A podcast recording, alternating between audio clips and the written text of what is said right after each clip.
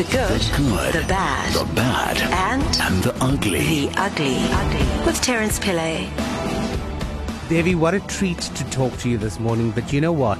We all Mm-hmm. watched that broadcast on Sunday, and even I welled up. How were you feeling being on that I- set for the last I have, time? Terence, I've got no idea how I held it together until the very end. It's only when the credits started to roll that. I just burst into tears right on the set. It was 18 years. So emotional. 18 years. It's like saying goodbye to family. But also, I, I think, uh, you know, you made that show what it is today. So let me take you back. How did you get involved with Carte Blanche in the first place? So I watched the very first episode of Carte Blanche. I was growing up in Umzinto on the south coast of KZN. Everybody knows the story. I watched the show. I was 15 years old and I announced to my family that one day I was going to work for the show. And everything I did from then was strategy, strategy heading towards Carte Blanche. I spent some time on radio, as you know. Mm. I worked at the Sunday Times when I was in Durban. And everything started to build up and lead up to me finally sending my show reel off to Carte Blanche in 2001.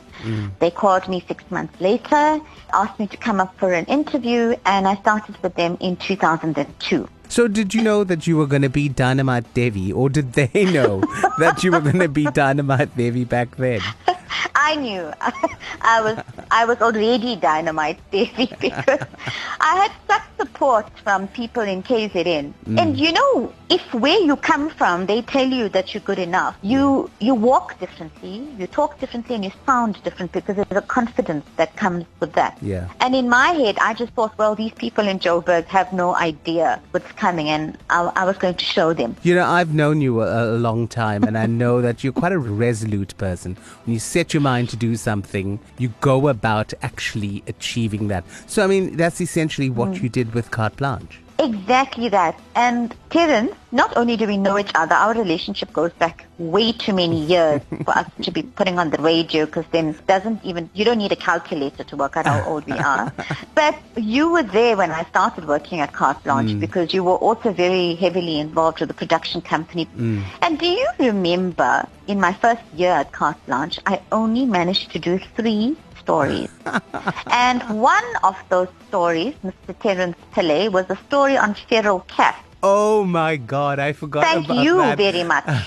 but you didn't come on the shoot, remember? No, I no, had to I go have do a that phobia. shoot. I remember that very well. And listen, when you got home from that shoot, though, because I got a call from you, um, tell tell our listeners what happened when you got home from that shoot. Okay, so the story was on feral cats. Feral cats generally have fleas, lots of fleas. And I was in this person's house doing interviews, and there were cats all over, everywhere, everywhere. And I mean, take the number of cats that were there, and then multiply by a thousand the number of fleas that were everywhere. I got to my house, and I, I lived in Glenwood at the time, and my daughter was little. And I remember thinking, I'm not walking into this house with fleas jumping all over me. They were literally jumping at me. So I stood at the back door, prayed and hoped that the neighbors weren't watching and stripped my clothes off. Yeah. Left the clothes outside and walked into the house thinking, this carte blanche job is going to take me places and show me things. But now listen, how did it happen that Mm. you became this queen of confrontation? So I started to almost finesse the art of confrontations while I was on radio. So I had an hour-long chat show in Durban, but it had a national footprint, and I worked there for 10 years. And that show was extremely controversial and in your face. So by the time I arrived at Carte Blanche, I think I knew how to put a confrontation together. I knew that that was the kind of journalism I was going to do. And my style was to ask the tough questions head on. I don't beat around the bush. I don't even know how to do that. Yeah. So I'm glad that it worked out and I got the opportunity to do that. But there's another anecdote which mm. also involves you, Terence. Okay. So the first, the first, yes, be afraid. The first year I did the three stories. Yeah. The second year going into carte blanche, this is now about 2003, and I'm thinking to myself, something has to move. There needs to be an energy shift here because I cannot do just three stories in the entire year. And do you remember the first story we did in 2003 when we uh, bust that driver's license Oh, fraud syndicate in Rossburgh? Yes. It How can I the be- forget? exactly at the beginning of the year, and I'll never forget that moment. So we went to um, what was the name of that shopping center right next door to Rossburgh? Uh, I think it was the Southway Centre? Mall. Southway Mall. There we were in the parking lot. I was getting mic'd up. It was uh, my first big confrontation, and all I remember saying to myself in my head was, "Go make Magic TV. Get the guy. Get the guy." Yeah. and we drove to Rossburgh, and I sprung out of the car and started chasing the crook, and we caught him. I remember that. And didn't someone pull out a knife Somebody pulled out a knife. during knife. that confrontation? And then you realize things are going to get real, very real here, very, very quick. We brought that whole licensing station to a standstill, of course.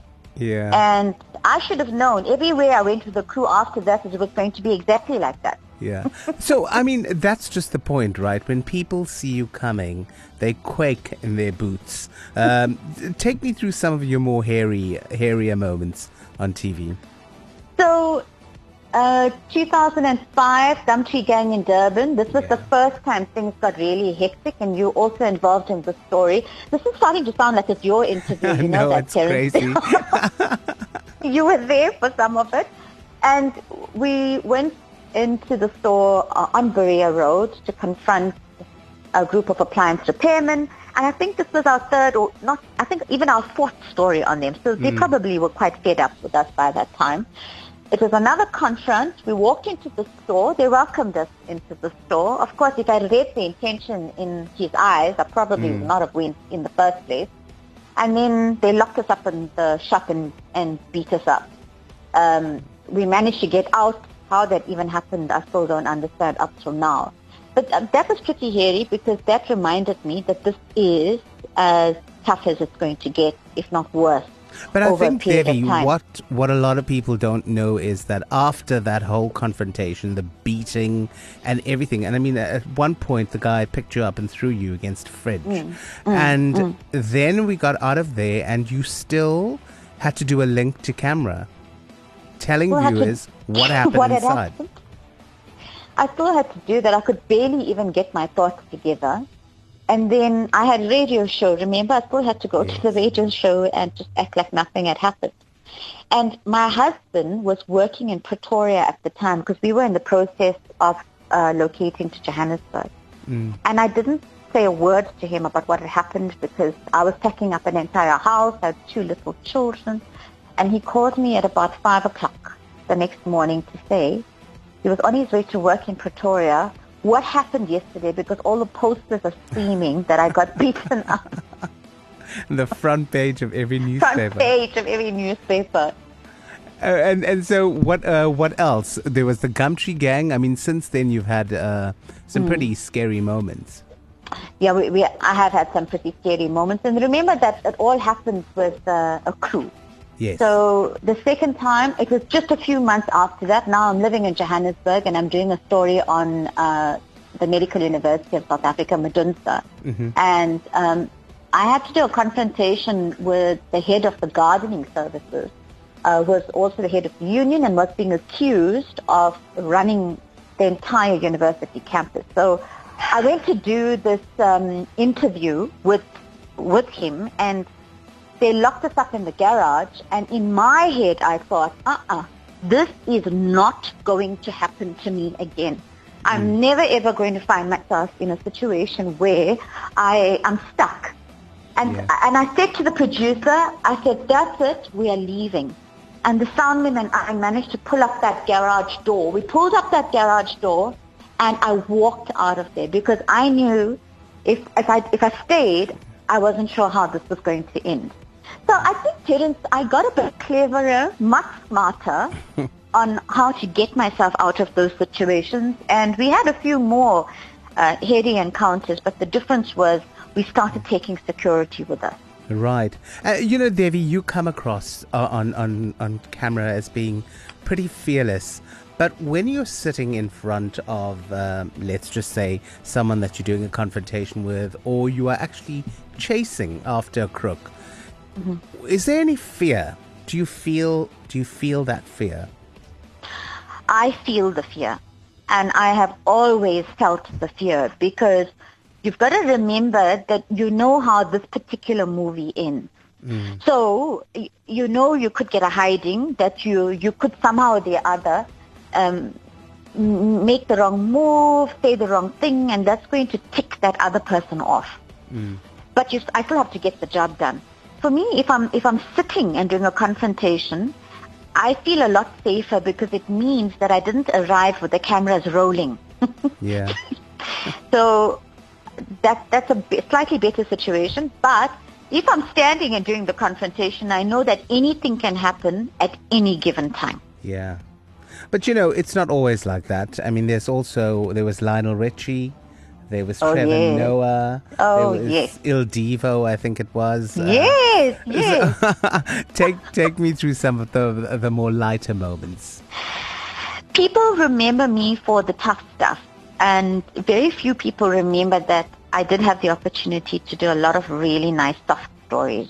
Now we call it a soft story, but soft stories are pretty difficult to do. Whereas in an investigative, um, the content is already sexy, so you've, you've got a lot to work with. With the softer stories, um, a lot of magic lies in drawing out um, stories from the person you're interviewing. Lionel Richie, without a doubt, was my absolute favorite interview because I got to sing with him even though I can't sing. But that didn't bother me in the least. I followed along. We sang Endless Love together and it'll be perhaps one, one of my best memories.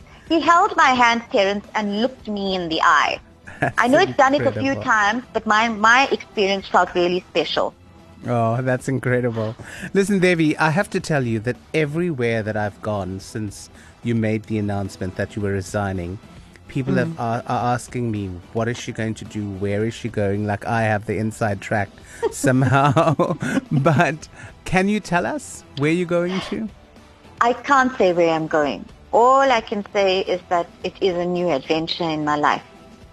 And and that's it. And it's very, very exciting. You know, Terence, choosing to leave Carte Blanche after 18 years was a very difficult decision because I was truly happy there. When you speak to people who leave a space uh, and they leave with a smile on their faces, it's normally because they weren't happy.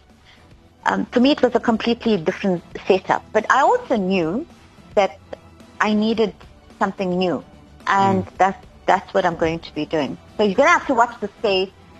Uh, so maybe the answer should have been no comment, which of course is my least favorite response.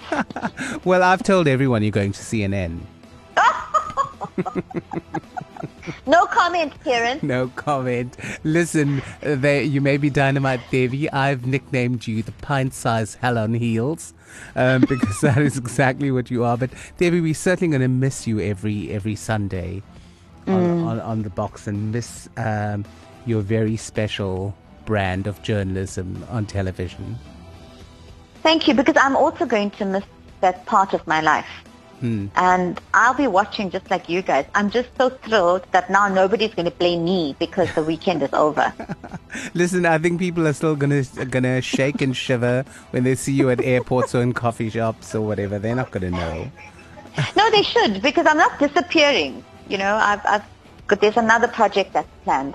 Well, we at East Coast Radio wish you well in whatever you're going to be you. doing, and uh, we look forward to seeing you on the box soon. Thank you, Terence. And can I just say thank you to East Coast Radio listeners because it's, it's that kind of support based in KZN that I was able to, to do all this and I was confident. I had the backing and I know I still do.